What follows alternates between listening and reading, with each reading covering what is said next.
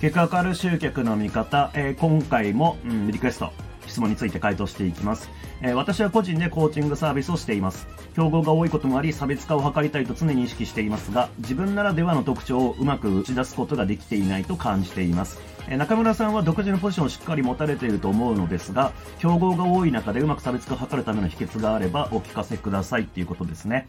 うんと、まあ、ポイントは2つあるんですが、うん、まあ、一番簡単な話からしていくと、うん、差別化って何っていう話なんですが、うん、これは絶対的なものではないっていうのがまず第一にこう原則としてあるんですよね。絶対的なものではないっていうこと。まあ、要は違いって何かを比較した時に発生するものですよね。違い。だから、うんとなんか自分ならではっていうのを考え始めると、えー、絶対にうまくいかないです。自分ならではっていう視点は。そうじゃなくて、あの人と比べると私はこう。あっちと比べると私はこうっていう視点で見ていかないと違いなんて見えないわけですよ。まあ繰り返しますけど相対的なものなんで。で、えその時にじゃあ誰と比べるのかっていうことなんですけど、それは自分のターゲット層が、えー、見ているものは何かっていうものによって変わるっていうところになっちゃうんですけどね。うん。まあもちろん同業他社っていうくくりだとちょっともうでかすぎるっていうんかな。うん。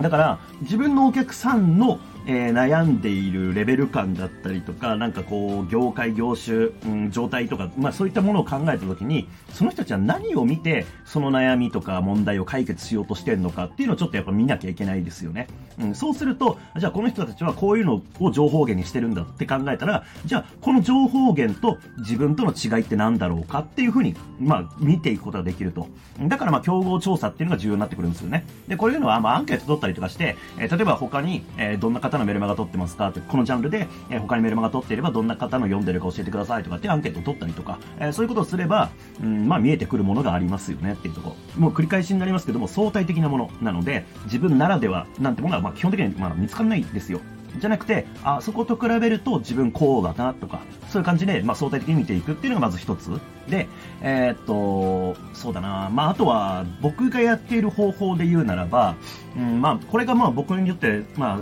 最も簡単かなというふうに思うんですけど、まあ、それ何かっていうと、ちゃんと自分の意見を言うっていうことですね。自分の意見を言うっていうこと。うん、例えばメルマガとかで、実例で言うと、えー、じゃあ2019年僕独立しました。で、えー、その当時って、まあコロナがね、まあ始まる前でしたから、えー、まだ業界的に何やってたかっていうと、とまあセミナーの、えー、会場に人を集めて、そこでまあ、いわゆるプラットフォームセリング、セミナーセールスをして、高額講座を販売するっていうのがまあ主流だったんですよね。ただ、その当時僕はまあその前職でもそれをたくさんやってきたんで、え、それをやりたくはないなというのもあったところで、これもうちょっと疲れるからやりたくないよねとか、それよりもこういう方法があった方が良くないみたいな感じで、えー、まあ最初から僕はコンテンツビジネスっていうものをこうやってたんですね。うん。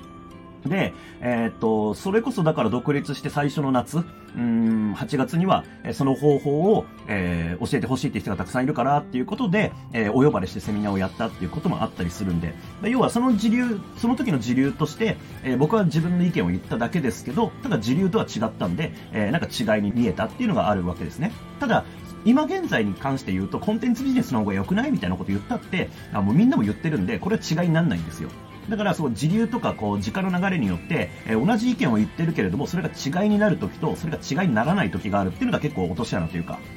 で、まあこれ逆張りすればいいって話ではないんですけども、ただ、なんか差別化できてない人がやりがちなのは、なんかやっぱノウハウ教えようとしちゃうんですよね。なんか、で、ノウハウって誰から聞いても一緒じゃないですか。うん。ただ、そのなんかノウハウとかその状況に対してどう思うかっていうのは人によって違うわけですよね。まあ、そのどう思うかっていうのが、まあ、つまりは意見なわけですけど、その意見をちゃんと伝えているかどうかっていうのが、まあ、非常に重要かなというふうには思ってます。うん。